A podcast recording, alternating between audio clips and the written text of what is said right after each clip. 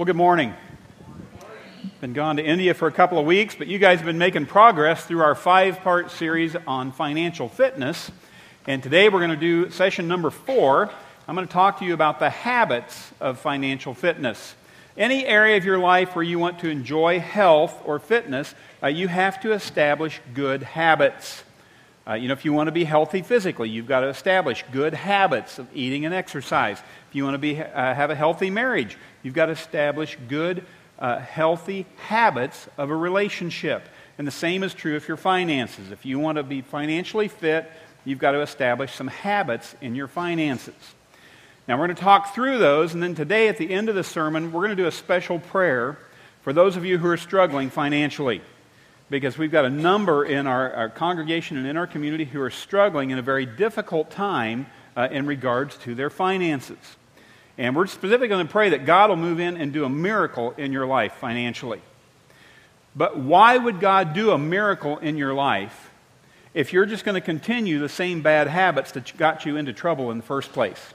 You know, why would God swoop in and help you if you're just going to turn right around and do the same things that created the problem? So, you know, God loves to do financial miracles. I've seen him do it over and over. In fact, after, this, after the last sermon, I had a guy come up to a tremendous story of God moving in their finances. But God says you've got to do it God's way first.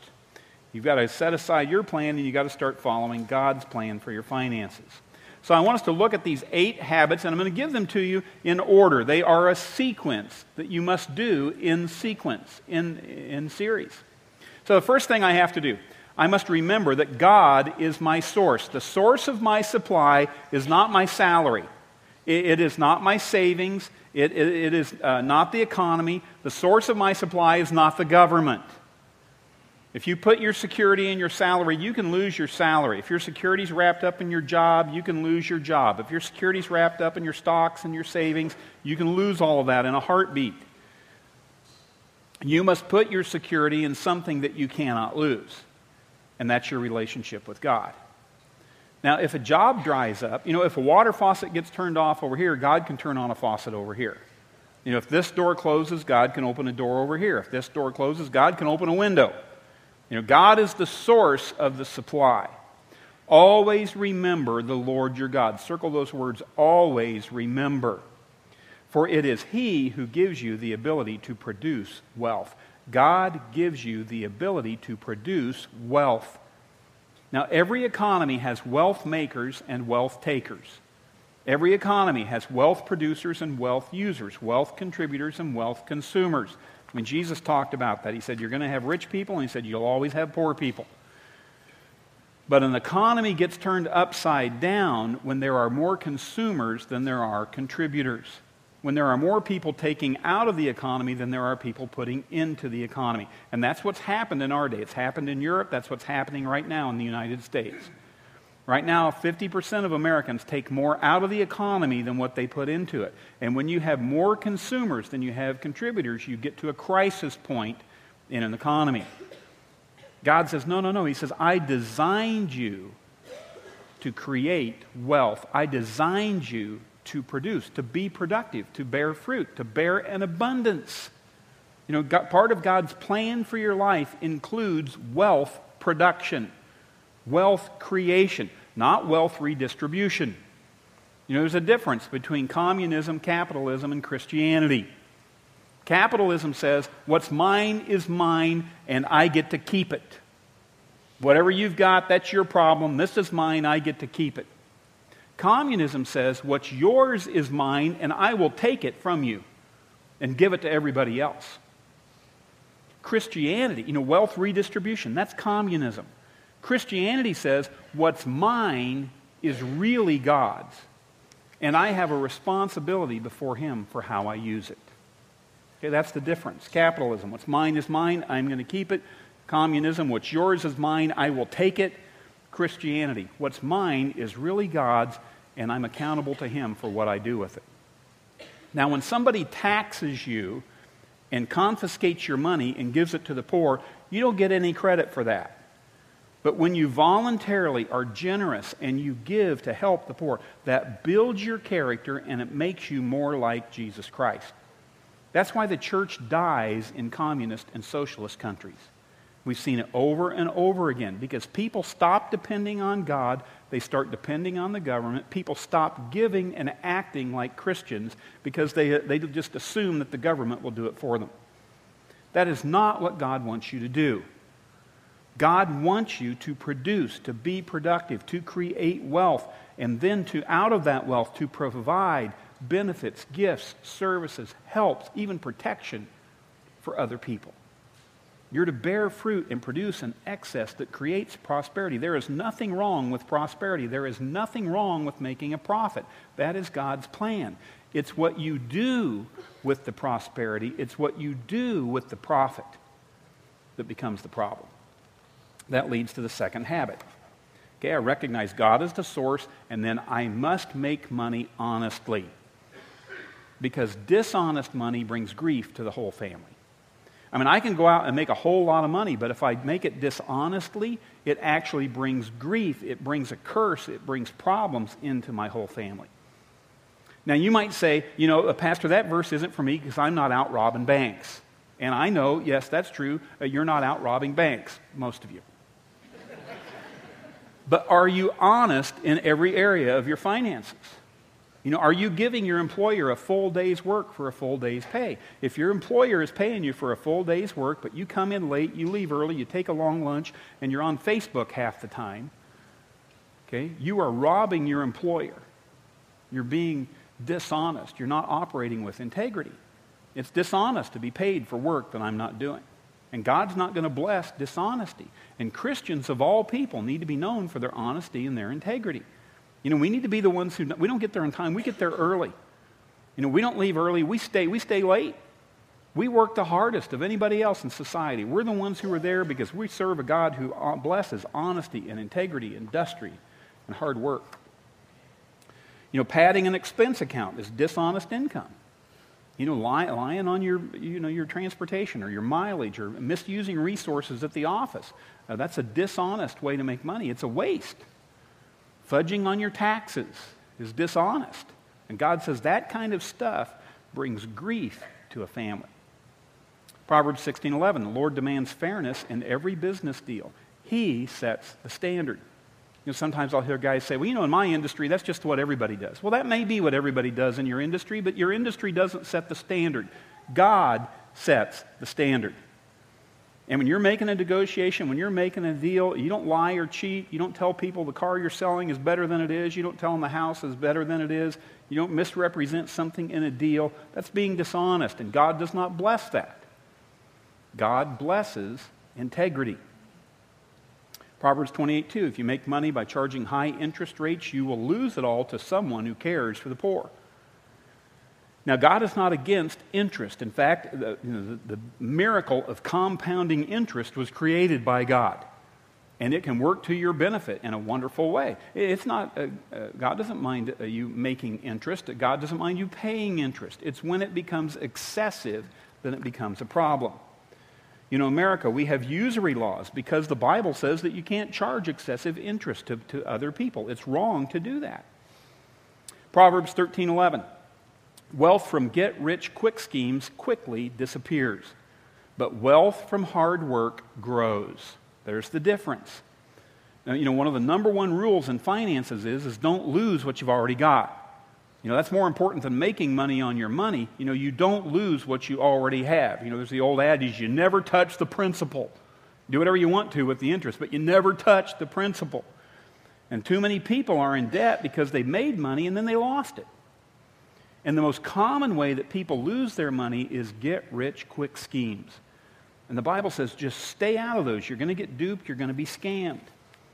And every get rich quick scheme sounds great. You're going to make a high profit in a short amount of time with a little bit of effort and at low risk. You're going to beat the normal way of making money, and you're going to get rich quick. The Bible warns against that over and over. Bible cautions us. It says, stick with what you know when you're investing. Greed makes people gullible. You know, when you're trying to get rich quick, we fall for scams and we're easily duped.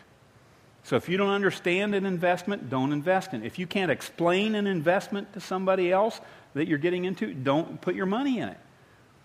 You know, one of the common denominators, and you see this all the time on the internet, you see this all the time. One of the common denominators of get rich quick schemes is they have a secret. You know, I've got a secret piece of equipment that nobody knows about. You better buy this quick because as soon as the energy companies find out about this, they're going to shut me down. This is a secret nobody else knows about. I, I, I have a secret way of making money that nobody else knows about. I have a secret tip that nobody else has heard yet. You know, when you hear that word secret, you need to run. There are no secrets to making wealth. The way you make wealth has been discovered and known forever. It has been written over and over and over again in thousands and thousands of books. And anybody who claims that they have a secret, the secret is they're going to take your money. That's the secret. So you stick with what you know. You never invest on emotion. Uh, you know, get rich quick schemes love to play on your emotions. And before you've thought it through, they have your money. You know, all these infomercials on TV, they pressure you to decide quickly. Buy now, act now, call right now. Operators are standing by. We've only got, you know, so many of these and the counter's going down. Call in the next two minutes and you'll get this extra thing. You know, call now. Three years later, they're running the same ad on TV. Okay? Never make a financial decision under pressure to decide. If you have to decide quick, if you have to decide now, I'll tell salesmen this all the time. If I got to decide right now, the decision is no. No. It's the best answer. You always want to test the idea with other people. And I'm not talking about other people who are involved uh, in the project because people who have a stake in the game are they're going to be as excited as you are. But you need to step out of that circle and ask somebody who's a disinterested third party if what they think of this. Because somebody who's not emotionally involved, they, can smell a rat. They can spot the flaw in it and point it out to you. And so you need to get counsel. In fact, if you have a business deal and you're afraid to tell your spouse or you're afraid to tell your friends or tell somebody else about it, you need to avoid it. You know, the scheme that offers you the chance to get rich quick. It, it, Proverbs 21 5. Steady plodding brings prosperity, hasty speculation brings poverty. Circle that word hasty. if you want to be wise, you make financial decisions slowly you know, you're in the store and they're pressuring you to buy right now, that's when you need to go home and think about it. You need to sleep on it. Because if it's a good deal today, it'll be a good deal tomorrow. But hasty speculation brings poverty. Steady plodding brings prosperity. You just keep plodding along doing the right thing. You build the habits of financial fitness. Little bit by little bit, over time, things build up. You save a little, you save a little, you save a little, and soon it adds up to a lot. Number three, so you make your money honestly. Number three, you honor God first. If I want God's blessing on my finances, then I've got to put God first in my finances. And most of you, most of you know the principle of tithing. Most of you follow it. You, you know right off the top, I give 10% back to God. But real quickly, I want to look at the promise, the purpose, the place, and the day of tithing. Here's a promise about tithing. It comes from Proverbs 3, one of many, many in the Bible. It says, Honor the Lord by giving him the first part of all your income, and he will fill your barns to overflow. God gets paid first, right off the top. I make 10 bucks, God gets the first dollar. I make 100 bucks, God gets the first $10. But it all comes from God in the first place, and I want his blessing on it. That's why I tithe. The promise of tithing is that if I honor God with the first part of my income, He will bless me. What's the purpose of tithing? The purpose of tithing is to teach you always to put God first in your life. Always put God first. And the beauty of tithing is, is that tithing works on the past, the present, and the future. It works on always. When I'm tithing, I am thanking God for what He's done for me in the past. When I tithe, I am putting God first in the present. And I am tithing, when I'm tithing, I am trusting God for the future. I am always putting God first. Now, where's the place that I tithe? You know, people often ask me, can I tithe to the United Way? Is giving to my brother in law who's been out of work, is that tithing? No, that is not tithing. That's charity. That's being generous. You need to do it. But it is not tithing. Tithing is an act of worship where we give the money back to God. The principle's found in Malachi 3:10. It says, "Bring to my storehouse." In that day it was the temple, in our day it's the church. Bring to my storehouse a full tenth of what you earn. Test me in this, says the Lord. I will open the windows of heaven for you and pour out all the blessings you need. Know, this is the only time in Scripture where God says, Test me in this. Any other time you test God, you're on thin ice. You're doing the wrong thing. You're not exercising faith. God doesn't like it. But when it comes to tithing, God knows how hard that is for us. And so He says, Test me. Try me. See what happens. See if I don't open up the windows of heaven and bless you as a result of that. So test him, try him, and see what happens. When do I tithe? 1 Corinthians 16 says, on the first day of every week. So routinely, regularly, that's when you tithe. Put aside some of what you've earned during the week and use it for the offering. The amount depends on how much the Lord has helped you earn. Again, it's a percentage, it's a tithe. Regularly, routinely, a percentage right off the top of what you've earned. You put that aside. Now, put aside, circle that phrase. That means you have got to plan to do this. If you don't plan to tithe, it won't happen. Personal experience. If you don't plan to do it, it won't happen. This is not an impulsive thing. This is a habit that you establish that you plan to do. And one of the best ways to put aside in our day is just to do online giving, to just set it up to do it for you. And you, you can go to our website, rockbrook.org, and you can set up a regular a giving uh, where you're putting aside automatic. I mean, it is so simple, a caveman can do it. Okay? And then it's done. It's done, and, and, and it's built right in. You can that, exercise that habit. So you honor God first. Number four, you save money wisely. So I remember God is the source. I make money honestly. I honor God first, and then I save some of it. Now, some of you are thinking, now, wait a minute, Pastor, are you telling me that I save before I pay my bills? That is exactly what the Bible tells you to do. It's exactly what the Bible tells you to do. Because if you do not save before you pay your bills, you will not save if you do not systematically pay God first, systematically pay yourself second, it's not going to happen. But if you do it, it will add up over time. Do you know that God says that you can test somebody's level of wisdom, you can test somebody's IQ by looking at their savings account. Your savings account tells you how wise you are with money. Proverbs 21:20, "The wise man saves for the future." But the foolish man spends whatever he gets. The average Japanese family saves 25% of their income. The average European family saves 15% of their income.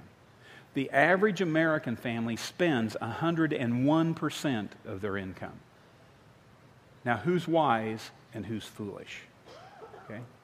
You know, we're, we're going to have a generation of Americans who are going to get to retirement and find there is nothing there. There's nothing there because they have not been saving and they have put their trust, they have put their security in a government that has squandered their wealth. You cannot do that. You must save for yourself. Develop the habit of saving. Let's look at some principles of saving. Proverbs 24 27 says, Develop your business first before building your house. Okay, that means before you go out and build the big house, before you redecorate, before you buy new furniture, before you get that big TV, you ought to take that money and invest it in something that will make you more money. Take your money and instead of buying something with it, invest it in an enterprise that is going to create more wealth, that's going to make money. Develop your business before building your house. Now, when, when you get a raise, uh, you know what you ought to do with it? You need to just keep living at the same level and invest the increases that you get over the course of your life. Don't raise your standard of living every time you get a raise. But what most people do is, as soon as they get a raise, what do they do? They go out and buy a new house, they go buy a new car. They take that money and they, and they invest it in debt and you buy a new car, and the minute you drive it off the lot, it is worth thousands less than what you just paid for it. But you've got to pay for those thousands. In fact, you've got to pay interest on those thousands. And so you have invested your money in a depreciating item that is sucking the wealth out of you. But if you take money instead of spending it on things and instead you invest that money in the business, it will grow, it will produce more wealth. You know, for, for our culture, people take great pleasure in spending money and buying new things. Oh, we are just so excited when somebody's bought something new. We're so excited when we can buy something new. We need to get the same kind of pleasure and satisfaction out of saving and investing. Now, Ecclesiastes 11 says, invest what you have in several different places because you don't know what disasters might happen. It's the principle of diversification, the principle of a balanced portfolio. And the Bible says you don't put all your eggs in one basket, you spread out your investments so that you minimize the risk. Proverbs 13:11 Money that comes easily disappears quickly. You've seen that. Money that comes easily, you know, lottery, gambling winnings. I mean, how long do those last for people? I can't tell you how many times I've been in a gas station, seen somebody play a lottery ticket, win the lottery ticket, get a little money back, turn right around and buy more lottery tickets. I mean, that is a tax on people who are bad at math. Okay? That, that, that, couldn't be more foolish. Money that comes easily disappears quickly, but money that is gathered little by little will grow. Little by little. You know, most of us needed to have started saving yesterday. We, we, we've missed a significant opportunity. And so you may say, you know, I can't save. I, am in debt. I, I don't have enough to save very much. It is not about the amount. It is about the habit. It is about the consistency over time. Little by little, your savings will build. But you've got to start building the habit of saving. You've got to start building the habit of tithing. And it's not the amount of savings, it's the consistency over time.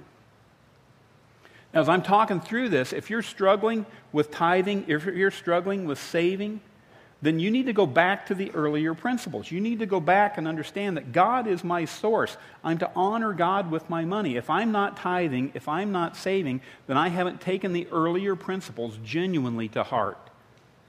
I mean, I may claim I'm trusting God. I may claim that I want to honor God with my life and with my money. But if I'm not tithing and I'm not saving, then I'm just fooling myself about my commitment to God with my finances. You know, I need to take each of these principles to heart. Fifth habit I must keep good records. Proverbs 21:5 says, Plan carefully and you will have plenty. You know, if you don't have plenty, then you're not planning carefully. Oh, but Pastor, I had an emergency. Well, everybody has emergencies. You know, everybody loses jobs, everybody gets sick, everybody's car breaks down. Everybody experiences emergencies. The difference between the people who make it through the emergency and the people who are destroyed and devastated by the emergency is some people plan for the emergency, they expect the unexpected. And if you don't expect the unexpected, then it will destroy you. Plan carefully, and you will have plenty. If you act too quickly, you'll never have enough. So you've got to keep good records. You've got to know where your money's going. You know, people say money talks. My experience is money does not talk. Money just walks away and doesn't say a word. You know, money walks, it doesn't talk. So you have to keep good records. Proverbs 27 23 riches can disappear fast, so watch your business interests closely. Know the state of your flocks and herds. If this were written today, it would be know the state of your stocks and your bonds. Know your investments. You need to know four things what I own, what I owe, what I earn, and where it's going. If you don't know those four things, then your money's just going to leave. It's going to vanish and disappear. Your money can be gone in a flash, as if it had grown wings and flown away like an eagle. Isn't it interesting that the U.S. government puts an eagle with his wings spread on every dollar bill? you know, they know. You look at a dollar bill, you know, it's just going to fly away. You got you to keep good records. That leads to number six, because it's not just a matter of knowing where your money's going. You want to plan your spending. You don't want to just know where your money's going, you want to tell it where to go. That's the crucial. And that's a budget. Proverbs 21:20 says stupid people spend their money as fast as they get it. You know, if you don't have a plan, you're going to fall into impulse buying. If I don't know what I'm going to get at the grocery store, I'll come out of there with eight, ten things that I never intended to buy, especially if I go in there when I'm hungry. You ever do that? You know, you can make two mistakes. You can shop for groceries when you're not hungry, and you get home and all you've got is toilet paper and, uh, and laundry detergent, okay? Or you can shop when you're hungry and you come home and, and it's a cart full of ho hos and chips, okay? But you got to plan your spending. I was over at Hy-Vee last night, and there was a mom there. She had her cart. She had all her coupons in a stack. She had a list on top of them. She's holding them all there. And I look over, and there's her teenage son standing there with an armload of two liter bottles of pop and chips. And the mom looks over at him, and she goes, That is not on the list. I thought, Bless your heart, mom. You are trying to plan what you spend. But everything in our society is, is designed to get you to impulse buy, to emotionally spend your money without a plan, without a budget. All the advertisers, all the stores try to get you to, imbul- to buy impulsively, to buy things you never intended to buy when you went in there, to see it, want it, and buy it. You know, tell you it's on sale, to tell you how much you're going to save if you spend. You know, you're not saving anything, you're spending to get it. You ever, you ever buy something and then later regretted it? Yeah, happens to all of us. That's why you have got to plan your spending. You've got to have a budget. Now, number seven, notice we're all the way down to number seven. And now you set up a repayment plan for your debts. Now, you are not going to get out of debt automatically. You're not going to get out of debt by accident. You have got to plan to get out of debt. You got to get out of debt by setting up a repayment plan. And it's not going to happen without discipline. It's not going to happen without some hard choices. But if you want to get out from under financial bondage, you got to pay off your debts. Proverbs 3:27, don't withhold repayment of your debts. Romans 13:8, let no debt remain outstanding. Do you know what an outstanding debt is? You know, I had a guy tell me, "Yeah, I know what it is. I've got all my debts are outstanding." No, an outstanding debt is when you're not paying the credit card off every month. When you're just paying the minimum payment and you're carrying that balance over, you have an outstanding debt. And God says that is not good. He says it's not good for you because you're paying, you're paying far more for that thing that you bought on sale. You're paying interest on interest on interest, and you wind up paying two, three, four, five times as much. That's why the Bible says you must eliminate your debt, and you set up a repayment plan, and you attack that debt, and you pay it off. Number eight, commit it all to God. This whole process begins and ends with God. You know, I must realize it all comes from God and I commit it all back to God. Commit your work to the Lord and then your plans will succeed. You know, folks, God wants you to succeed in life. God doesn't want you to be a failure, eh, not, not in, the, in life, not in the area of your finances. Commit your work to the Lord and your plans will succeed. But your biggest problem is not debt. Debt is a symptom of a deeper problem. Unmanaged finances are a symptom of an unmanaged life. You know, you're struggling financially because your life is out of control. You're, not building your life on God's habits. And as a result, you're drifting and, and, and your life is being driven by chaos. And listen, folks, all the money in the world isn't enough to fund chaos. You know, people come to me often with financial needs, and, and I tell you, your problem is not financial. We, we can't help you. We do not have enough money to help you because you do never have enough money to fund chaos. Your problem is not a financial problem, it's a spiritual problem. It's a problem of the heart. You're not living according to God's plan for your life. And as a result, you're just driven by chaos instead of being under the umbrella of God's protection, instead of being guided and directed and driven by God's purpose. Here, here's the way most people use their money. You know, they go out and they make some money, and the first thing they do is they spend it. And then because they've spent it, now they don't have enough money to pay their bills. And they don't have any more money to save. And they certainly don't have any money to give away. That is not the plan that God blesses. He's not going to bless it. The plan God blesses is you recognize that God is the source you make your money honestly and you give the first 10% back to God. You honor God with your money. And then you save wisely for yourself. and you keep good records, you plan your spending, you pay off your debts, and you commit it all to God. That's God's plan, and He will bless it.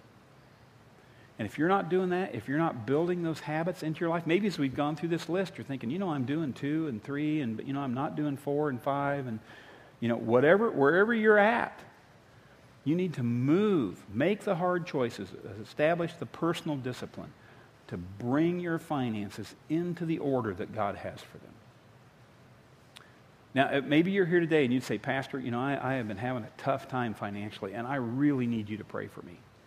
And, and I'm, we're going to do that right now. And in fact, here in just a moment, as we go to prayer, I'm going to ask you to just stand. If you're struggling financially, if you want to make a change, if you want God to bless your finances, I'm going to ask you just to stand, stand with your spouse, stand by yourself. But we're going to pray specifically for you and ask God to move and, and, to, to move into your life. God loves to come into our lives and bring order out of the chaos. And we're going to pray for that now. I'm going to just invite you as we go to prayer. Would you just stand wherever you are, just by yourself or together or whatever? Let's pray. Father, you know the stories behind each one of these people who are standing. And these are your children. They're our brothers and sisters in Christ whom we love. And God, some of them are facing a major bill. They're, they're upside down on their house. Some of them are out of work. They've had a tough time. They're barely getting by. Others have had an illness or some crisis that has just come in and just consumed what they have. And they are struggling right now. And so, God, together as a church family, we just, we just pray for our brothers and sisters. We pray for those who are standing. We ask that you would replace pressure with peace that you would replace tension with trust, replace frustration with freedom, and debt with deliverance. God, help them to break free from the bondage of debt, to, to move onto the pathway of financial fitness. And Lord, we're, at, we're asking, we're just, we're just boldly asking for miracles here. We, we are asking you to intervene. Whether our economy turns around or not, God, we want personal recoveries. And we just pray that you'll give us the strength, the ability to develop these eight habits together as a church family. And that as we yield our lives to you and begin working on our financial fitness, God, we just pray that you'll make some job openings appear. That, that you will do miraculous things in the lives of people where they can just say, God did that. God was faithful. God helped me when I needed him most. So, God, we just ask for blessings. We ask for healings. We ask for, for turnarounds. We ask for unexpected income. We pray that you will miraculously reduce and remove debt just unexpectedly so that we can give you the praise and the honor. Father, we want to be faithful to do it your way. We want to follow your path. We commit our work to you, and we pray that you will help our plans succeed we humbly admit, we confess where we've blown it. God, we want to stop that behavior and move our will in line with your will and your word. And God, we just pray that you'll open the windows of heaven and pour them out so that we can praise you. In Jesus' name we ask it. Amen.